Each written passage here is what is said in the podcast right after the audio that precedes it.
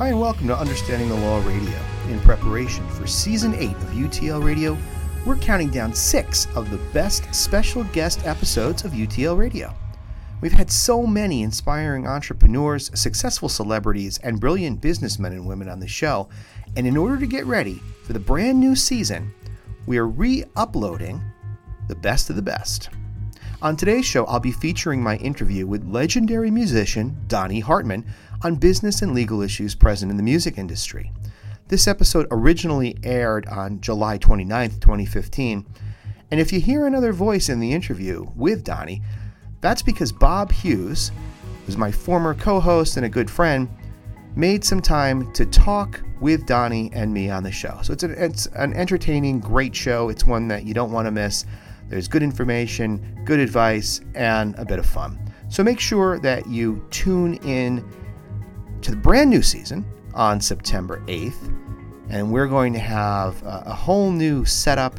We're going to have brand new guests, a new format, new days of the week that, it's, that the podcast is going to be released. You just don't want to miss it. This is going to be a brand new, exciting season. We have a lot to look forward to.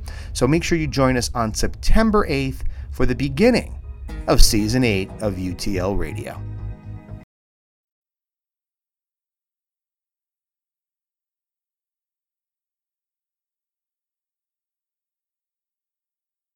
Donnie, I'd like to welcome you to the show. Thanks for taking the time out of your day today to be with us. We appreciate you uh, being here and sharing so much of yourself and information with us. So, uh, so thanks. Well, thank you. I appreciate it too. No, it's, yeah, we definitely appreciate it, Donnie. I know that uh, getting off the lake for you is, is definitely difficult up there in northern Michigan. It was not good today. No, I wanted to go.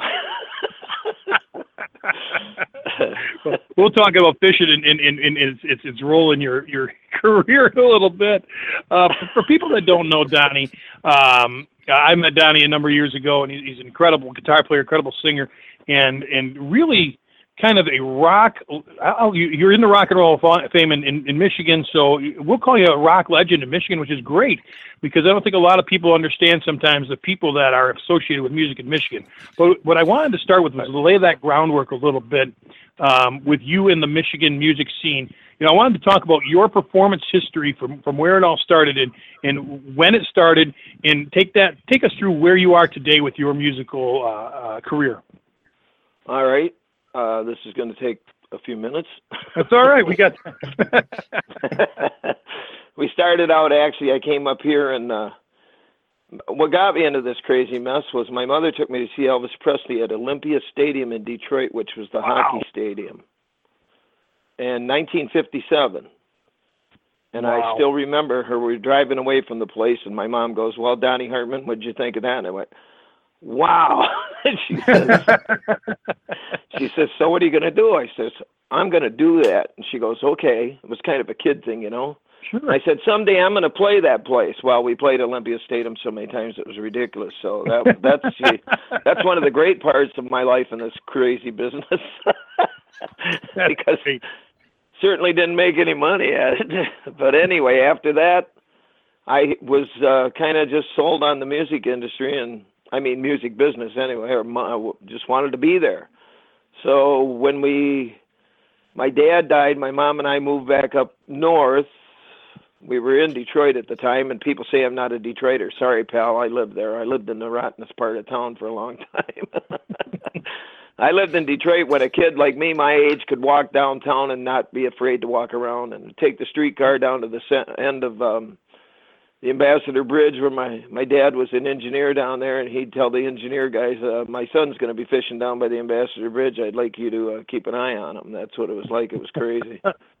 but anyway, back to the music thing. Then we, de- my dad died, and we moved back up here, and I was in heaven because I loved it up here. And we moved to a little town south of Alpena, Michigan, called Ossineke. So my mom, of course, was pushing me in a little way and in another way. I don't think she knew what she was doing, but put me in a talent contest in Alpena. And hmm. at that talent contest was my drummer, who I didn't know then, Bobby Rigg and they came out and did a cool jazz thing, and I went out and mimed Elvis Presley and won the whole doggone thing. and after that, I mean, I remember Bobby saying, man, I was so, I was so mad at you, man. so then I was playing with another little band just for uh, the graduation, our '64 graduation, and um, they came in. They had a band called the Chevelles, and he said, "Hey, we want you to join our band," and that's where it all started. And so Bob and I and a couple other guys went on to be a band called the Chevelles, and that was the first year out of high school. And right away we got a gig at a local bar here. We were too young to drink, but we could go in the bar at 18. So we were in the bar for about oh, two, three months, and the guy made the mistake of putting us in the Battle of the Bands in Bay City, Michigan, which was a really big deal then, Tri Cities. Oh yeah. Went and we went down there and whipped the first guys because the Elvis show. uh, sliding across the thing on my knees, going, "Geez, I can't afford another pair of pants." but anyways, we won second place, went back down, and won first place like two or three times. And then this guy who owned back then it was all teen clubs. There were so many in Michigan, it was ridiculous. There was tons of them. Well, the big big deal in Saginaw was Daniel's Den, and this guy named Frank Patrick saw us and went, "Uh oh." I got to have these guys. So we went over there and had a big meeting with him, and he bought us ice cream. we ended up signing kind of a kind of a agreement, not really a contract, and he be kind of became our manager. And uh well, I never worked so much in all my life after we signed up with him. No matter where we were in Michigan, no matter how bad the weather was, we had to be at Daniel's Den at 1:30 on Sunday for the uh, show on Sunday every Sunday. That was our that was our important part. And then the only nice thing about that was, I mean, I could tell you some scary stories about driving, but we put on 175,000 miles in two years. Wow. Wore out two cars in Michigan playing teen clubs. And every Sunday, back to Daniel's Den for the matinee. Sure. And um,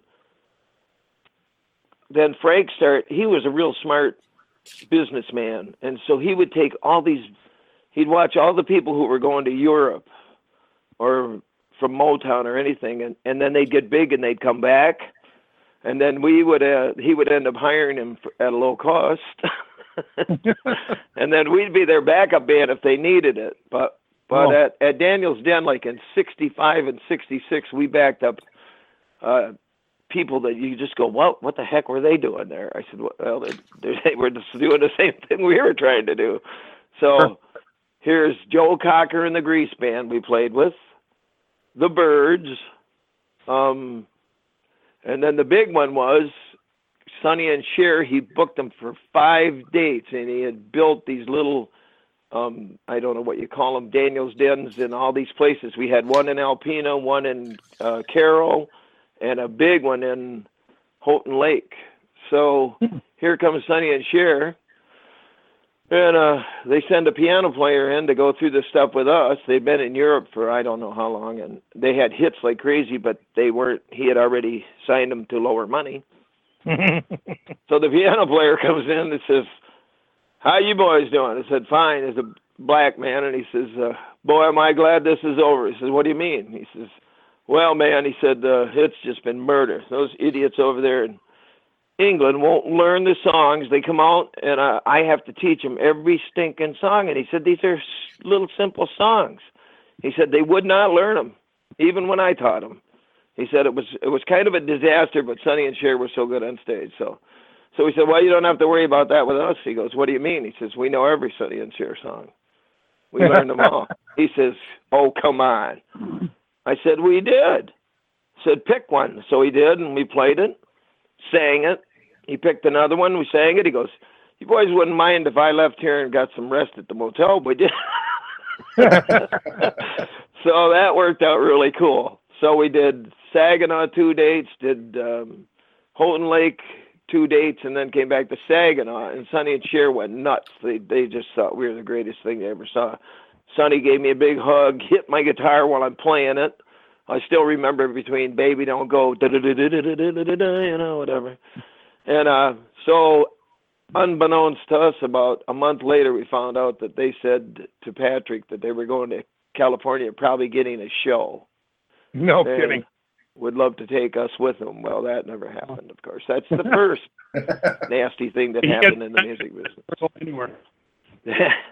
so then, anyway, we went on as the Chevelles for quite a while. We were getting, you know, we were it was all teens, so we were playing like all over Michigan, but based basically out of Saginaw area, but we still lived home. So finally, it got so bad, I we ended up getting an apartment in Saginaw, and I lived there, and the boys would go home, and I'd stay there.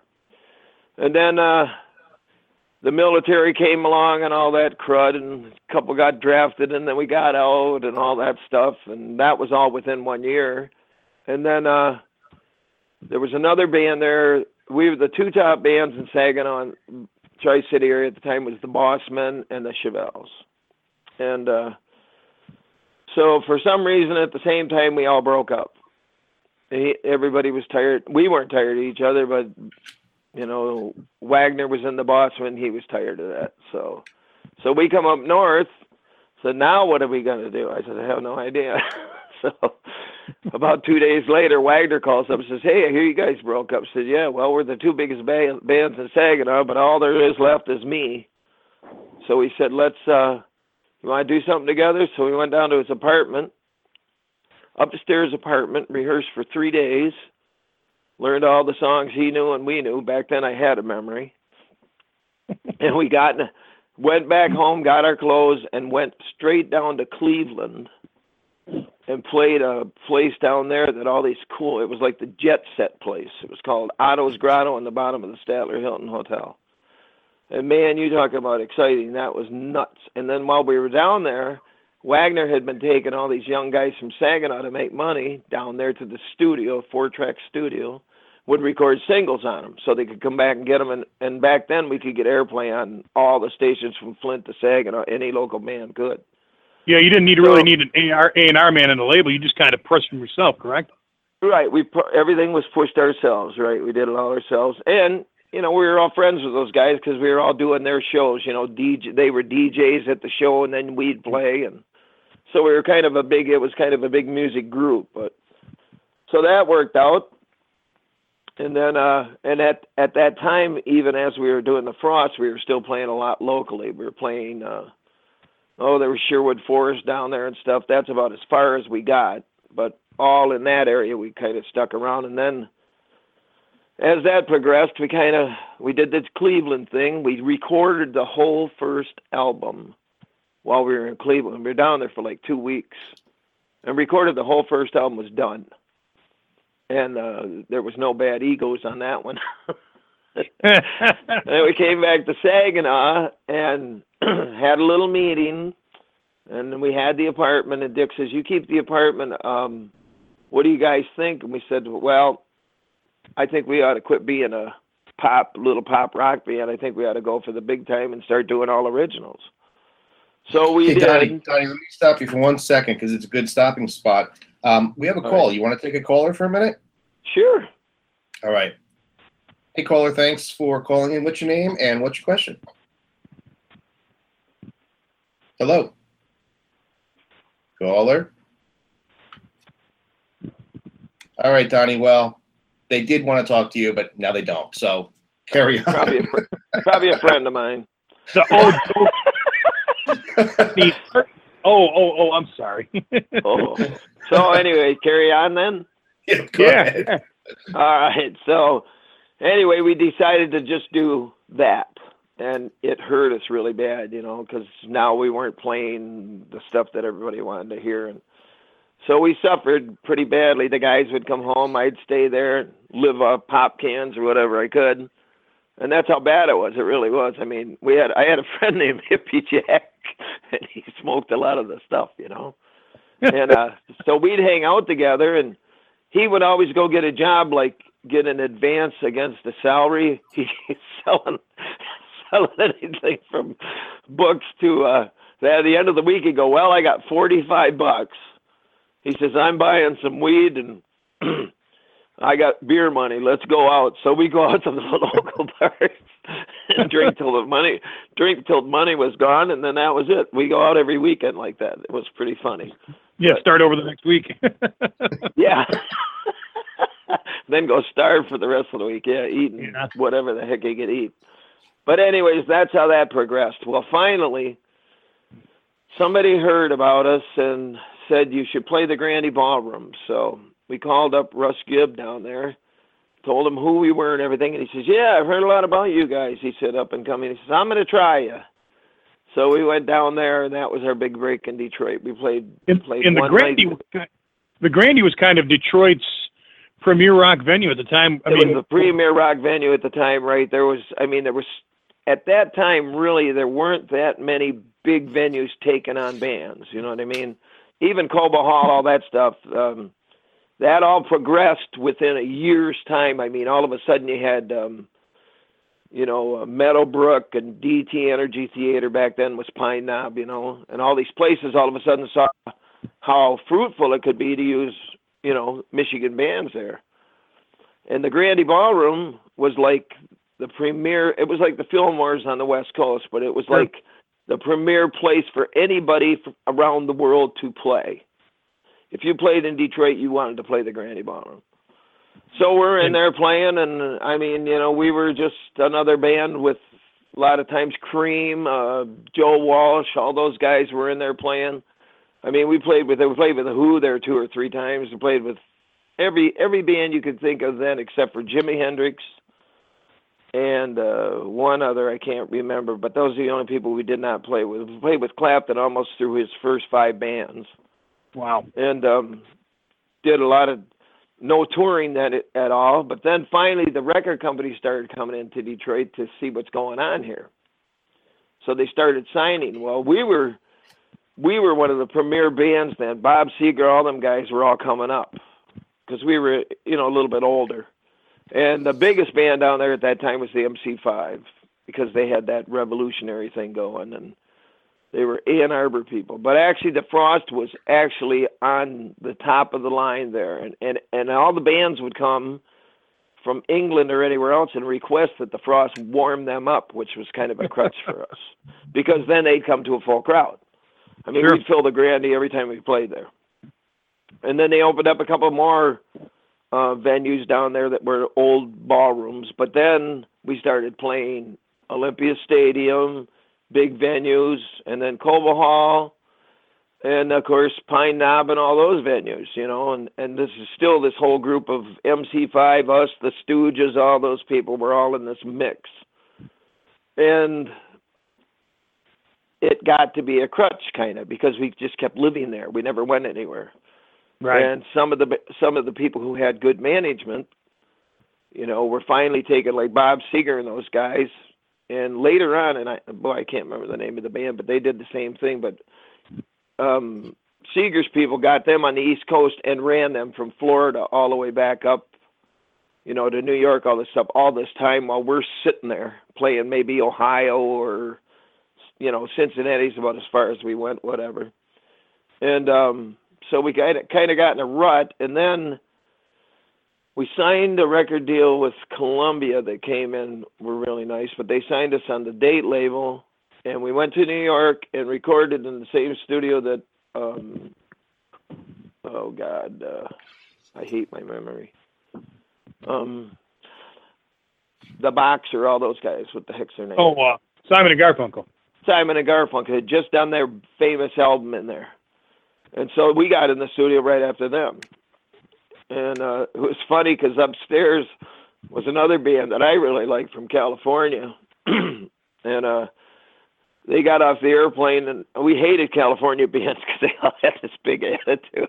They actually got in a fight at the airport to see who was going to sit where in the limo. that was Moby Grape. Moby Grape. So the guitar player would come down and hang out with us when he wasn't recording because he hated they hated each other kind of. I mean, I hate to say that, but they did. So anyway, we did those three songs, and and then everything went to pieces because first the studio said, "Well, your bass player isn't good enough," and blah blah blah. And we had all these hot rods come in to do um overdubs and stuff. You know, violins. We did a one song with violins and all this, and they were all. A lot of those guys were people who played on the uh Carson show. You know, NBC Orchestra Oh, back then. And so you have all these guys, you know, and they'd come in for like they were like 80 bucks a piece back then, but hell, they'd come in in 10 minutes and do the parts, you know.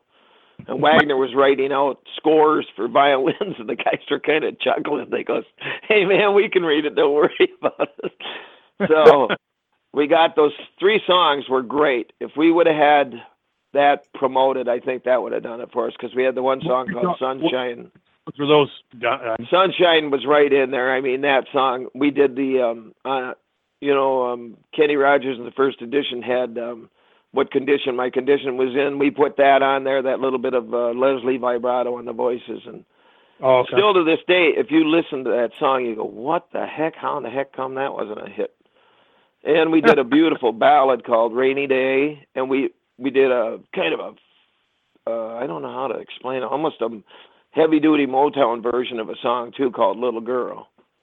Yeah. And um great songs. Columbia put us on the shelf and we sat there for six months and they finally let us out of the contract. Wow. So then we went back to Detroit again and the next thing you know, Vanguard Records is in there driving all these bands nuts. Vanguard and what was the other big folk um anyway, they were with us every night. They would not leave us alone. So we finally decided to sign with them, and then come to find out they had, you know, who wanted to. We were playing with Country Joe and the Fish, and Country Mhm. Joe says, "Man, you guys got to sign this band. They're they're your new they're your new rock band." So we did. Well, that that whole company, we did three albums there during the course of the years, and that whole company just had not ever handled a band like us. And God, we got out to California, went down to the record store, and finally we got a tour lined up. And we go to California, get on the record store, and they had our our record on a little cardboard sheet saying "The Frost Tonight at Fillmore." I go, you got to be kidding me. so that was our first big event leaving Michigan, and we went to the Fillmore and played of course, here we are, this heavy rock band. This always, this is the way we got stuck all the time. Went to the Fillmore.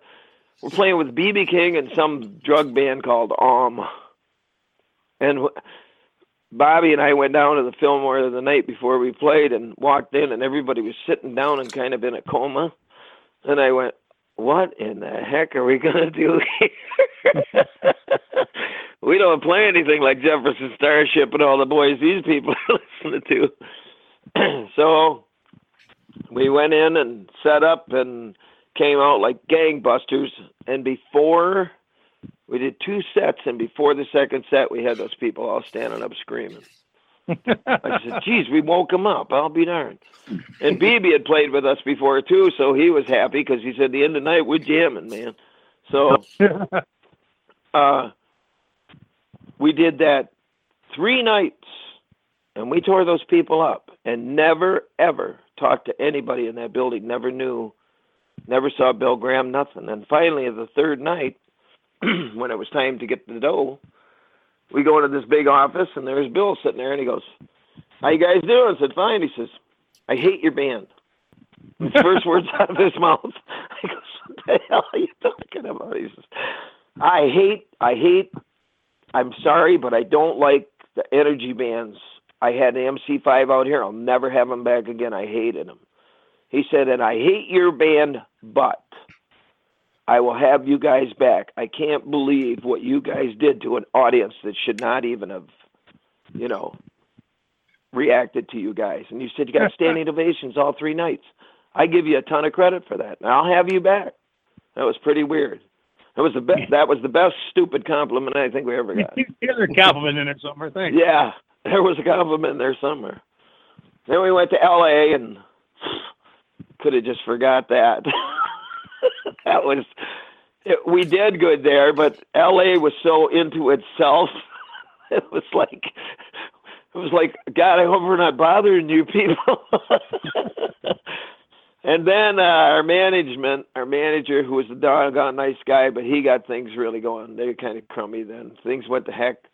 We had to borrow money from home to get back because he didn't construct that part of the business. So we left the roadies there, came home, had to get money sent back, get the roadies back there. So that's how that went. That's how things were going. And the next thing we know, we got a we got a tour in Canada and we did real well. because we ended up hiring another manager. And that I don't even want to tell you all of that story in there because it is business, but the guy's still a great friend of mine, but he was he just didn't have her. But then Dick hires this guy from New York, Dennis Arfa, who later on managed him and actually saved Billy Joel's career. Ended up managing him. He was with William Morris Agency, so he gets us this big tour. Not a big tour, but a tour on the East Coast, and um, so we play these clubs that are I mean, they're like the jet set clubs. we go to this electric circus, and I first thing was is where is the stage and how do you walk through this light show mess here? It was just like, oh my God, psychedelic up the bananas. So we play it, and that was like, uh, wow, well, we did that. And then he had a gig for us out in Long Island, and we went out there. We were with Fleetwood Mac again, which I got sick of playing with. We played with him so many times in Detroit. so, but we played at a place called the Action House, and we did real well there. East Coast crowds were hard to break. And then his first big mistake was he booked us at the Felt Forum, which is the small part of Madison Square Gardens. Oh. And he books us with Sha Na Na and the Association. so, so, we got all these teeny boppers out there, and we came out balls to the wall again.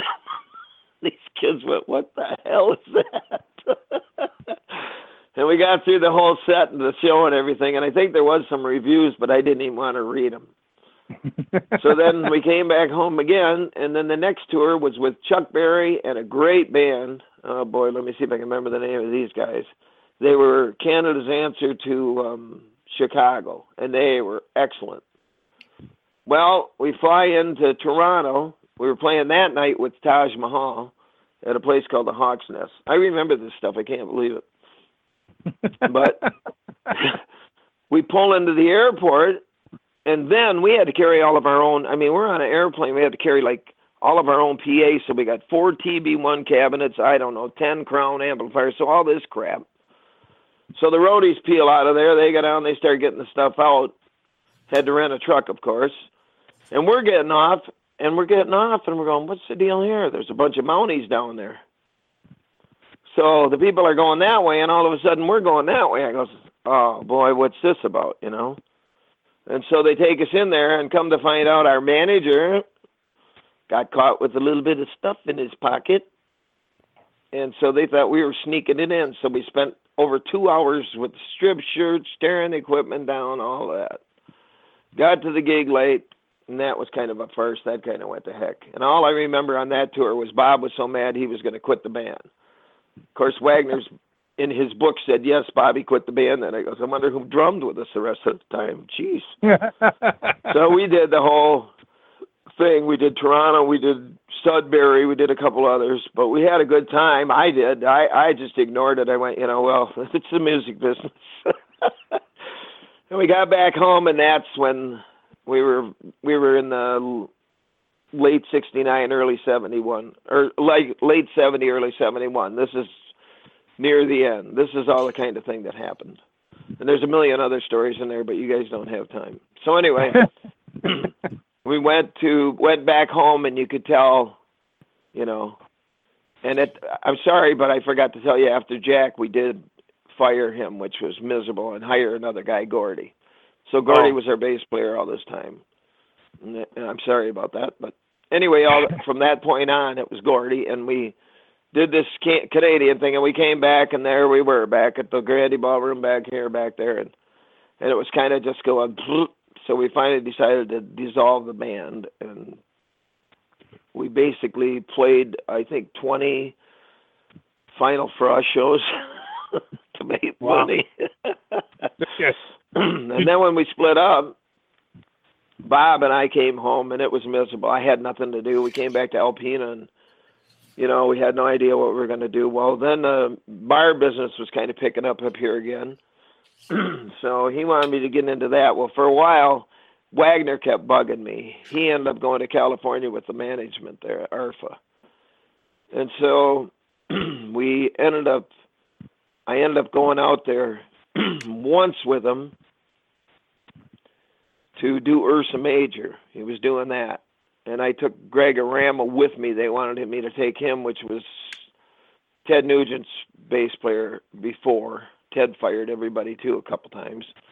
So I took him there, and uh, when I got out there, the white powder was getting really popular, and I saw all that going on. And went, I I don't want a part of this. You know, I I can see where this going, and this is going. And I said, you know, I'll hang here. It was two weeks, and the keyboard player was really a nice guy. I don't remember him being into it, but whatever. We had a nice place to rehearse. Everything was all set up, lots of money, and I come to find out where was the money coming from. yeah, a nice big drug dealer.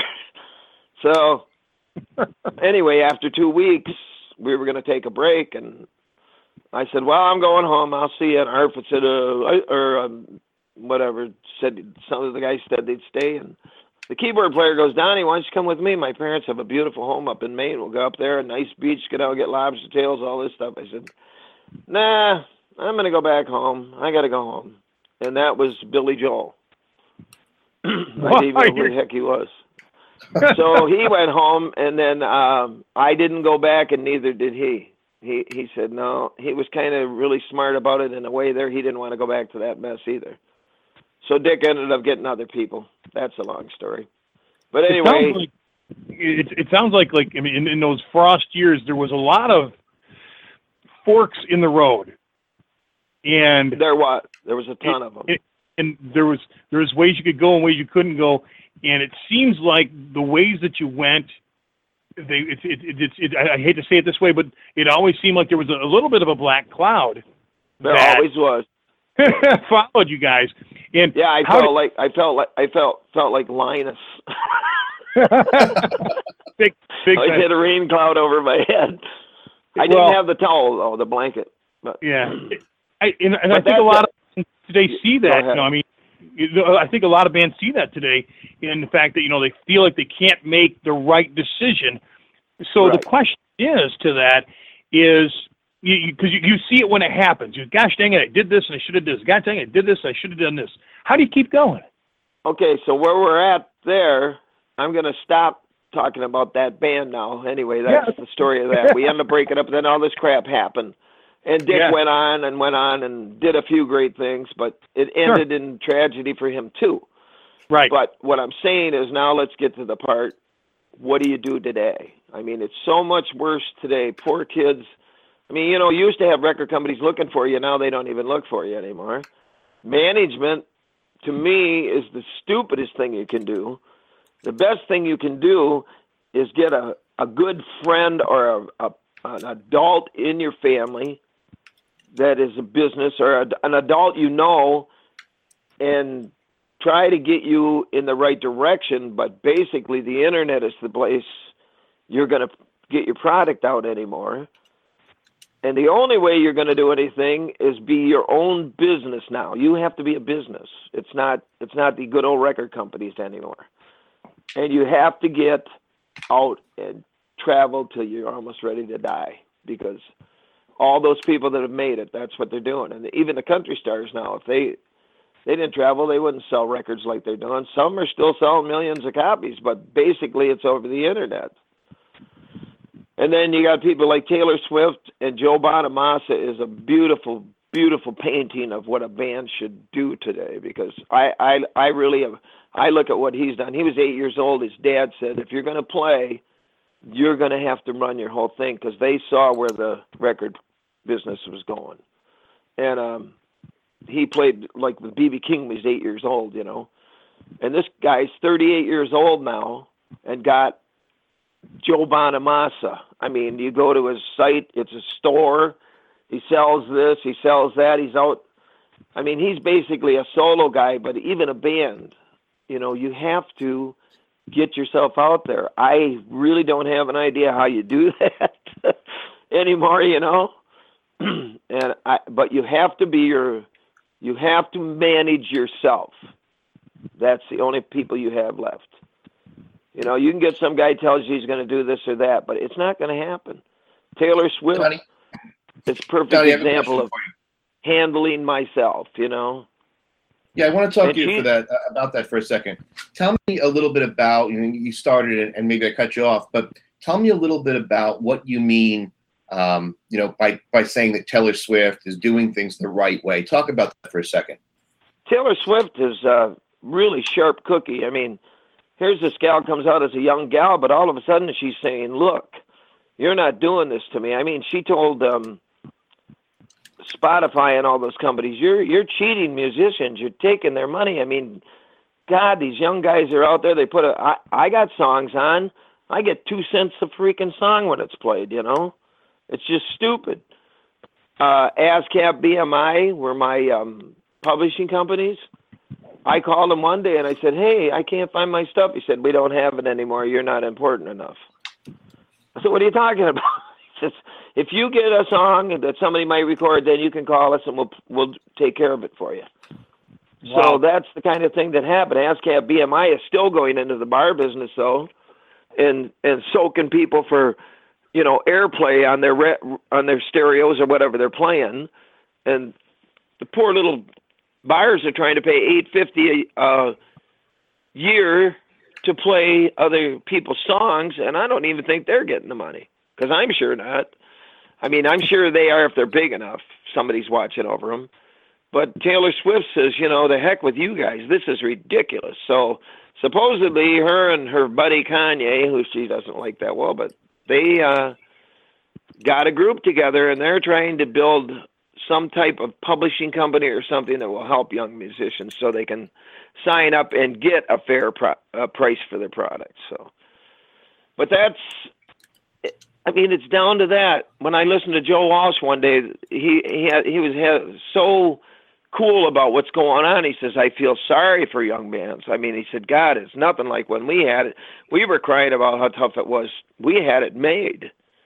You know, I mean, if I had a band today and I was young had this band together, you know, it happens to you. If you're really good, you end up playing parties and big venues where you make a lot of money. You know, why would you go on the road and kill yourself? Well, if you want to be somebody, that's what you have to do. You have to create an audience for your product. Worse than we did. Back then, you know, I mean, if you if Bob Seger would go out and do this stuff, had great management. That management punched, pushed him everywhere. Everywhere you went, you know, you'd see the name, ba ba ba, you know, and they'd sell records. But now you can't do that anymore. You know, you can sell records. You, is you YouTube's really kind of taken over that market and Facebook as well. I mean, MySpace is right. probably one of those came out that said, "Hey, you know, we can do this ourselves. We don't need a, a record label because there was now we have the medium and the computer and the internet and to be able to get our yep, music out." and that's where it that's where it all went. Yep, but that's where it's it, gone. It killed the money end of the things. The money is gone. But you know, so, if I was a young band too, like I'd have 20, 20 uh, things on YouTube. I'd have 20 videos on there. I'd keep punching them on there till people. I mean, people are watching that when you see one stupid video on there go viral and three million people watch it. You know, so I would be doing live shots of my band, everything. That I mean, that's one of the ways to do it. And then if they, I mean, you have to promote yourself, and and most young people are into the internet hard. So there you go. That's one so of your big venues right there. So what you're saying is probably the biggest thing that you have to do, and it hasn't changed, is the promotion side of things. It's just promotion is still number one. Yeah, recognizing the media that's going to get people's attention. Right, and figuring out how am I going to get from here? How am I going to go to Europe? Europe right now is still one of the biggest, biggest. It's so much better over there than here, music wise, because here everybody has a category. You know, your rap or your country or you're not country or pop country or whatever. In Europe, everybody still appreciates everything from blues to you know, uh, pop rock and everything there, but they appreciate it so much more than here. Here we're we're spoiled. It's like I'm not eating at McDonald's again today. I'm tired of it, you know. and over there, but it's it's hard to get over there too. But there are, you know, people over there that are traveling. I mean, there's some people I know here. They go there every winter, and just try to keep playing. But uh, I I really wish I had a simple thing for it. But which what we just talked about. you have to use the, the public things you have. You have to use YouTube. You have to use MySpace. You have to use all these venues. You know. You know, it seems, Donnie, like when you were playing, that you had to rely heavily on somebody to promote you, and not at all to suggest that your band wasn't successful because it was, but it seems it as though, you know, you might have had people taking advantage of you because they knew that you were young and eager and hungry. And so, you know, do you feel that um, you know new musicians today still have to worry about being taken advantage of since it seems as though the idea of having promotions and, and marketing have sort of come back to the personal level where you're able to promote yourself and you don't need a lot of money. You don't necessarily need to rely on a third party manager. Do you think that that young musicians still have to worry about being taken advantage of? No, that's what I'm trying to say. You have to take you have to take um, responsibility for everything yourself. You have to do that now. You can't if you depend on somebody else. What you're doing is you're, you're just buying into more money that's going out. Because you know you can get this guy to do this now. He's going to do it. Why can't you do it? Why can't you do the YouTube stuff? Why can't you know? And it's right. so it's so easy now. I mean, you can get a camera. You know, everything is so digital, you can get a camera and build yourself a little set in your basement or go to a bar that's really nice or do whatever and tell them, hey man, can we use your bar for a couple hours? I'm sure the guy'd be happy to do that. But like you said, you have you you are the promoter nowadays. The band, the man, the man in the band that's got the most control of the band is the guy. Okay, here's what we're doing. And now, you know, back in the '60s and '70s, you didn't have that ability to have uh-huh. something go viral, to put a video up somewhere. When I mean, you were pounding the pavement, going from venue to venue and touring and trying to get people. You you know, you were trying to build that buzz by doing it door to door. Now it's That's what you we just sit in your house and you, you know you yeah, push stuff out on the internet. Yeah, basically we were door to door salesmen, and um, we were working for a company who was your manager. You know what I mean? He was promoting you I mean, it was like you were, um, well, it's almost like you were a religious person. Your church is there. That was our management. And we went out door to door selling Bibles. You know what I mean? Uh, that's the simplest form there is. That's what it was all about. And you don't, you can't do that anymore. It, it, it's ridiculous to have a big management who are taking more money from you. But well, what these what these kids need to do is is get a little bit of business sense in their heads. That's the only way they're going to get anywhere. Well, that's you know the music is always the music, you know, and and, and it doesn't matter yeah. what I, mean, I don't want to say it doesn't matter what the business end of it because it's obviously important, but as a musician, you know, and you've had you've got little there's little different things you need to do as a musician. You need to learn. You need to you need to be creative. You need to, like you said, learn a little bit about the industry. You yourself. Right what's the most important thing you did right as a musician that kept you in the business for 40 odd years? No, the only thing I did. Oh, go ahead. Sorry. Now. All I did was keep playing, never quit. I call it playing until you're dead. Because, you know, I mean, still to this day, you know, I get to the point where I go, "What in the heck am I doing?" And I goes, "Well, what the heck am I gonna do?" Because what is there? It's like me and you, Bob. You went back playing a bunch now. Yeah, yeah, yeah, yeah. Because I'm saying it's it's it's the easiest thing you and I do. That's what we know. Sure. I mean, you know, you, you don't have a problem walking in a place and pleasing people all night with what you do. You know, and I don't no. either. And and and a lot of times, and I'm sure you do the same thing. I mean, I've been playing guitar so doggone long. I never even realized I was any good. You know, until now. I'm standing there and people come up, man, you play, wow, you where the hell you? I go, what are you talking about, dude?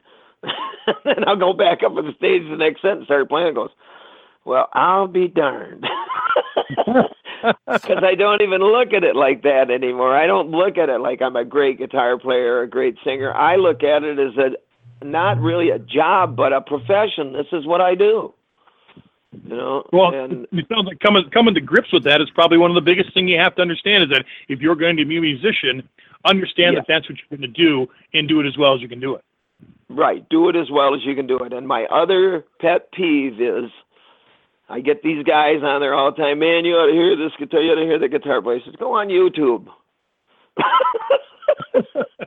He'll be lost in the shuffle. There's 10,000 freaking guitar players out there. Half of them are in the basement that'll blow all of us away. Don't ego is no good. Build you build yourself into something great. Build get get great songs. You know, great sounding songs. Get musicians who can play your songs.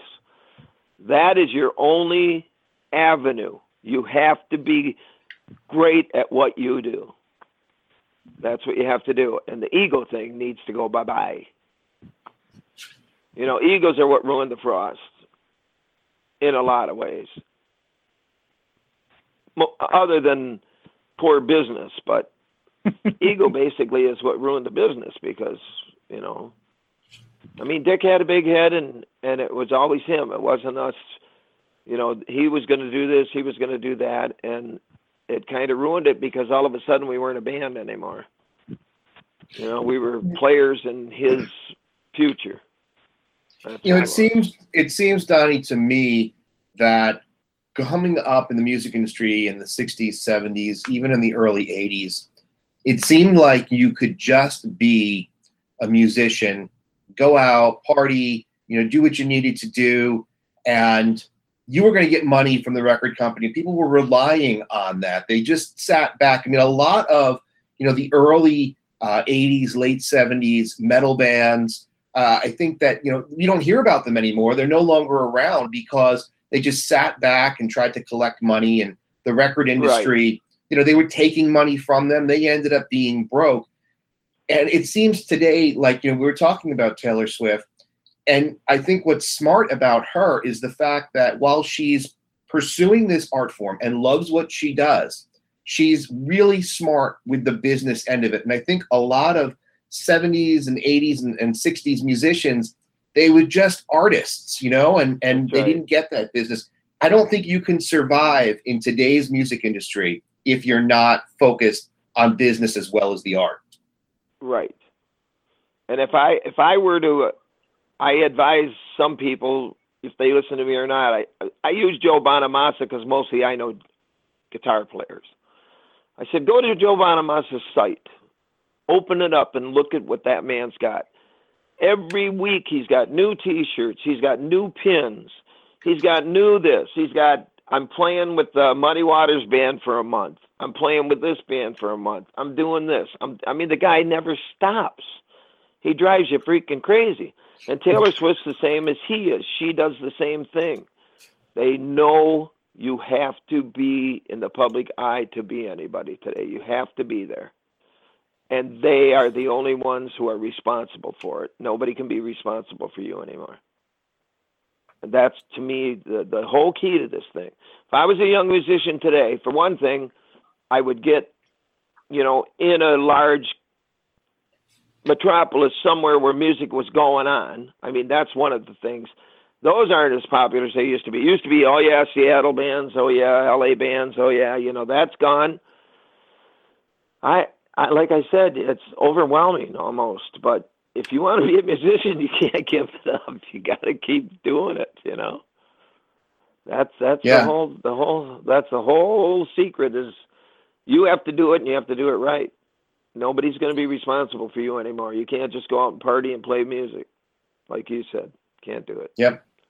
And and you know, I would imagine that if you were a young guy right now, that you're not young, but if you were in your 20s right now coming up, you know, how right. would you how would you approach the industry uh, you know in, in today's world what would you personally what would you be doing aside from youtube what would you be doing to to promote yourself i'd be i'd be trying to figure out how i can get to the biggest venues there are in play if if uh, my thoughts exactly right now, if I was younger again, I would not even try the United States. I would go to Europe. Mm-hmm. Because when you go to Europe, there are you know so many more venues. I mean, over here you play for thirty thousand people. Over there, you know, I I watch these things like on Palladium stuff. There's even duos like um a DJ duo with a guy playing drums on these big venues over there, and you're playing for a hundred thousand people. So if you got a great, you think your band's great and you have great music, if you go over there for a year, I mean, I know it's it sounds hard, but when I was young, heck, we took off. I mean, if you go over there and you got to work, play some junk to make money on the street for a while just to get to the next place. You know, I know people that went over these duels and stuff are really good now. Went over there and played on the streets for money and did it until they had a hundred thousand people knew who they were. But they were really good, and people went, "Man, you guys should go somewhere." And finally, they were able to capture an audience, you know. And I know, I know that sounds so tough, but you, you need to be seen. If, if it's You know, not if you YouTube, love then your band needs True. to be be out there. if you love what you do, if, if it's really truly a passion and you believe That's- that, you know, this business of music You know. is for me, you're going to go do whatever needs to be done. That's what that's what you need to do. I I'll tell you what. Here's a real simple uh, thing I can tell you. It sounds stupid, but I fish a lot and I love fishing. In the '90s, I went down and did a bunch of bass circuits and spent every dime I had left for two years and fished these bass circuits down there because I would have liked to have been a professional bass fisherman. And if you think that's easy, that's as bad as the freaking music business. Because you're going down there, you're fishing against 300 people, you know, to try to be number one. But you know what? There's people doing it, and there's people making a million and a half dollars a year fishing freaking bass. So you need to make a million and a half promoting your band, your music. That's how simple it is. It's a business now. It's it's um Amway. you know what I mean? You have to be the business. You are the business, and you have to Yeah. sell your business. Sell it. And I feel bad because I said it. It would have been so much easier. In the, well, it wasn't easier in the old days if you didn't do the right thing. I can tell you that. But today, you have to get on the horn and say, "What do I do? Where do we go?" Because we have a lot of bands here that in Michigan that make a lot of money, but they are mostly the best cover bands. I can't think Right. of the name of this band right now that we see, but man, they come out. I mean, you close your eyes and they got a monster. They sound great. They sound like Led Zeppelin. They sound like uh, Journey. They sound like everybody, and they make good money, but they're not going anywhere. Talking Huh? about rock. You talking about rock show or Jedi? Jedi. Oh my Yeah. God, that's a great band. Yeah. But Jedi Mind Trip can make four or five grand at some of these shows, right. or you can And they're just go playing out. everybody else's music. huh? They're just playing everybody else's music. They play no That's original. they're doing. Right. Yeah. They're playing none. Right. If you want to be an original band, you have your job cut out for you. Yep. You need to go to music college, and guess what? Music college is the world. You're going to have to go out there and learn. That's what it's about. Really. School of Hard Knocks. tough. School of Hard Knocks. That's right. But you know, um, every day you see some new one coming up. Somebody's doing it right. You Well, know, and- even even and that's what I wanted to kind of dive into. It's it's not hopeless, and, and it's you know as, as difficult as it seems, it's just Right. as difficult in anything you do where you want to be the best. You've got to work. You've got to figure out how to get one up on the guy that's behind you. That's right. You And that's never- to. That's like working at a shop, you know, and all of a sudden I'm tired of putting this stupid thing on the car. I'd like to be the I'd like to be that guy standing there telling me what to do. Well, how do you get there? You got to work at it, you know. I mean, you just have to. If you want to go up, that's the way to do it. If you got a great band and you got confidence, or if you're a great songwriter and a, a guitar player, piano player, whatever, get in the freaking car and go find your find your future. That's what you have to do. That's all you can do. I mean, if I, like I said, right now, if I was, if I was, you know what I would like to do? If I knew what I knew now, I'd do like you and me. I'd, I'd be a, I'd be a solo artist playing my material, and if I had enough confidence in my music, I would do what you and I do. Only I'd do it all over the United States. I'd drive Sure. town to town, make money till till I can get out of this town, get to another town. and you can do it that way. You know what I mean? Especially a single artist. But if you're a, a writer and you think your material's that great, go play it for so many people you can't stand it. You know. I mean, you and I go out and make our measly two, three hundred bucks, but how do we get? How do we keep doing that? Because we have people who who like us. Sure. We might only have two hundred. Now you need two hundred thousand, but the only way you get that is you got to get it to them. Yeah. You know, and you have to work. I'm sorry, that's lousy. It's never going to Yep. change. There you You No, and you know, you, you mentioned people like Taylor Swift, and and what one nice thing about um, you know today's world is that you don't need to go and recreate the wheel because you can take what some of these people are doing and you can model it. I mean, you're not. right. It's not like back in the '60s when you were like, "All right, what what do I do? Where do I go? You know, who do we get to help us?" You can take the initiative and say, "All right, "Let me see what she's doing and he's doing and that band's doing," and you can Right. do the same things.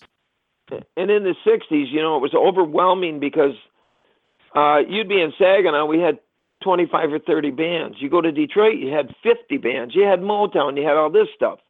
So you were you were tunneling your music through all of that. You know what I mean? So Right. here we are. This um, we were like to me, we were like a heavy. Um, I I don't know how to explain the band, but the the music was it was a little more technical. It was more uh, pretty than, you know, with that raw edge.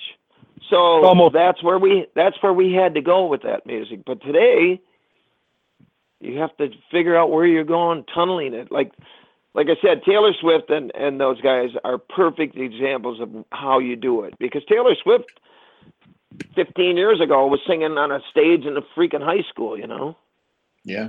So Yeah. there's there there is hope for you. You just how bad do you want to do it? there you go. you go. know? Or you can come up here and play with me and Bob at some stinking tent. Recommend that to anyone. yeah. I love these I you know, I I'm sorry to say, but I I feel bad for these guys who come up, man, I'm going somewhere, I'm doing this, I'm doing that. I goes, You're living in freaking Alpena. Where the only place you're gonna go is get a job at Lafarge because if you don't get the heck out of here I mean, you know, that's how goofy it is, but that's how serious it is. You, I mean, it's almost it's almost redundant to keep telling it over and over. But if you want to do something, you are your own man. You have to do it, or your own girl. You have to do it. No, I think that's the most important piece of advice that you know you could give to anybody because I Yeah. think so many people are still living in this world waiting for a handout, waiting for something to happen to Yeah. them instead of making it happen. Yeah. Right. You have. You can't wait.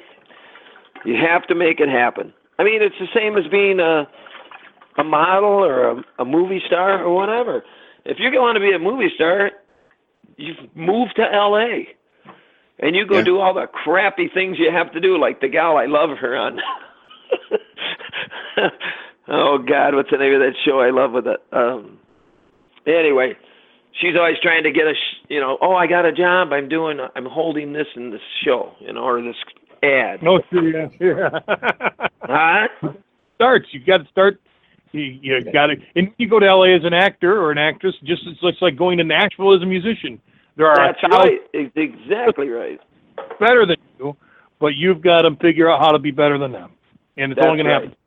So, Better or or not listen to what people say. You know, oh, you should do this. You should do that. No, I have a plan. This is what Yeah. I'm doing. I'm promoting me. yeah. You know, I, I'm the person. and it, and it's like I you know to me now it's more like it's more like a any um athletic job. I mean, a ball player doesn't get anywhere by just standing around waiting for somebody to come up here and watch him play ball. Uh, uh, anything like that, you know, a, a horse racer doesn't sit up here riding a horse and go, "Well, someday I'll get in the Kentucky Derby." Right. You have to be there. You have to ride a horse in front of thousands of people.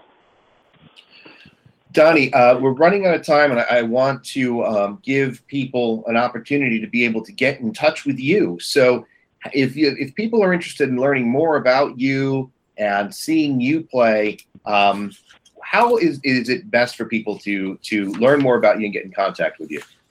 Uh, go to the DonnieHartmanBand.com. And D O N N Y. I don't know where Yeah, they we'll- get the IE from. What? We'll put links to your site in our show notes. All Um, right.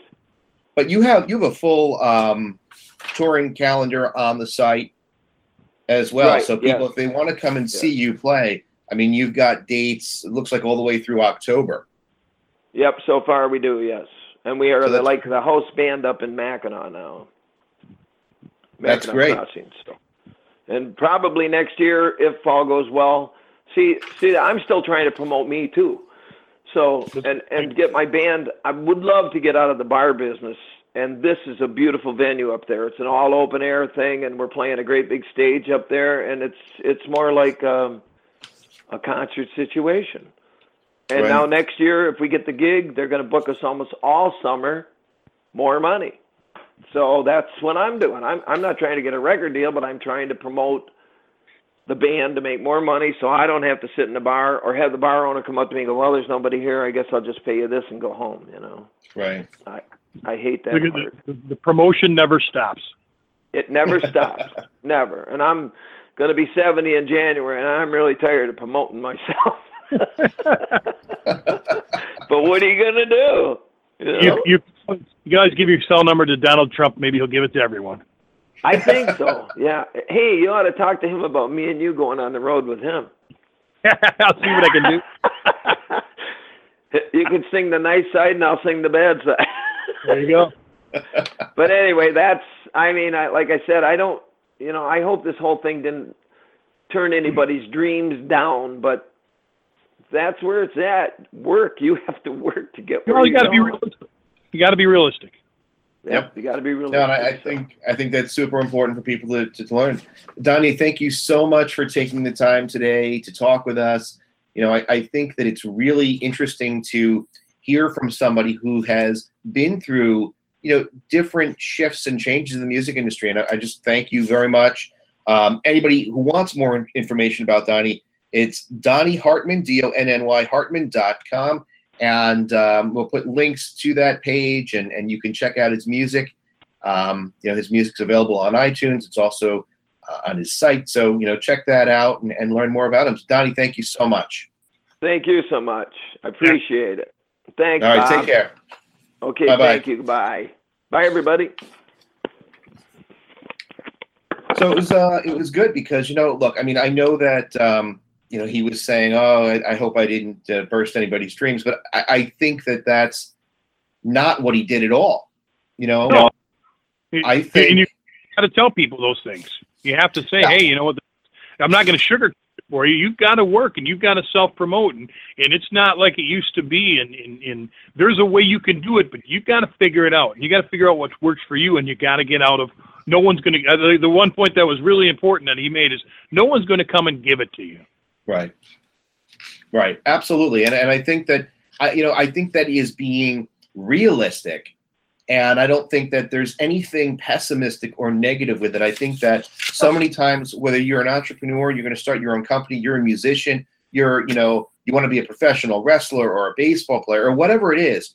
So many times, I think that you just think it's going to happen. They're going to come to me and I can just sit back and just and that's not how it works in any Right. industry No, actually, the one good example you gave, uh, you can kind of tie into, you know, there's thousands of really good guitar players sitting in their basement hoping YouTube will save them, but they're not getting out of the basement and going and playing or doing this or taking their music to a larger audience.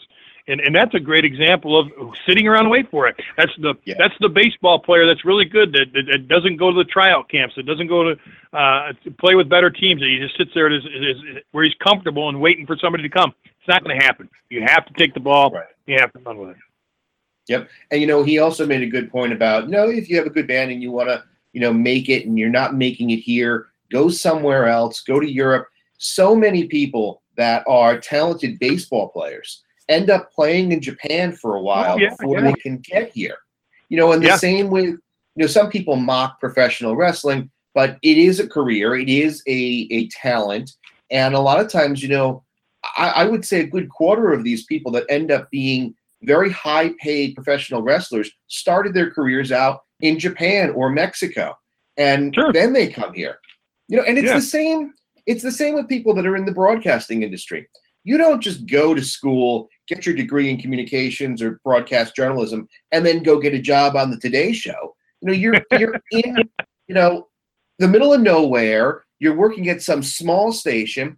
You know, people. I don't know if if you watch Channel Seven, but um, I think it's the Today Show. Ginger Zee, who is Sure. the the meteorologist there. Ginger Zee started off in a very small, you know, um, station and and built it up to the point where she's now nationally known. I remember when she was chasing tornadoes with um, with some of these storm chasers. You know, and it doesn't just you just don't say, "All right, here I am."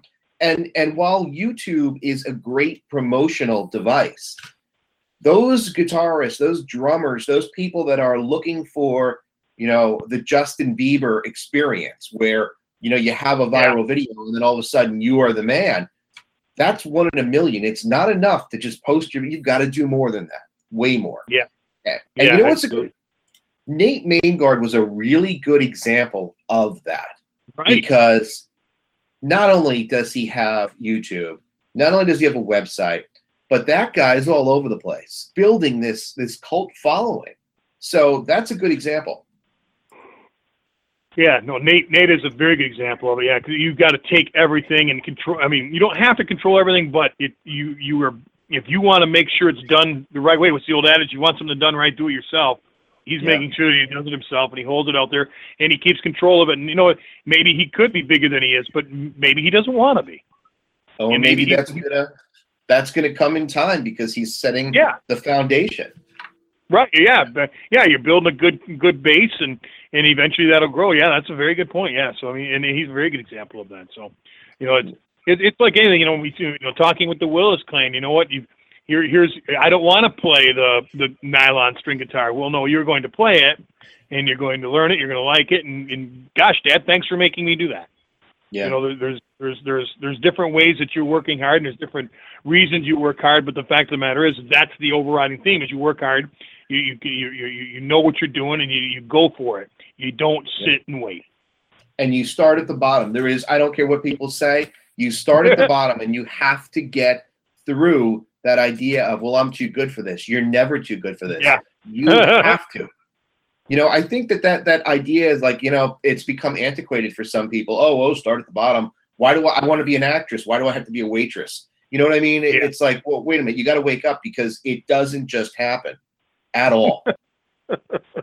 so Yeah. you know, and it sounds to me like I mean Donny clearly is a successful musician. He is uh, his music speaks for itself.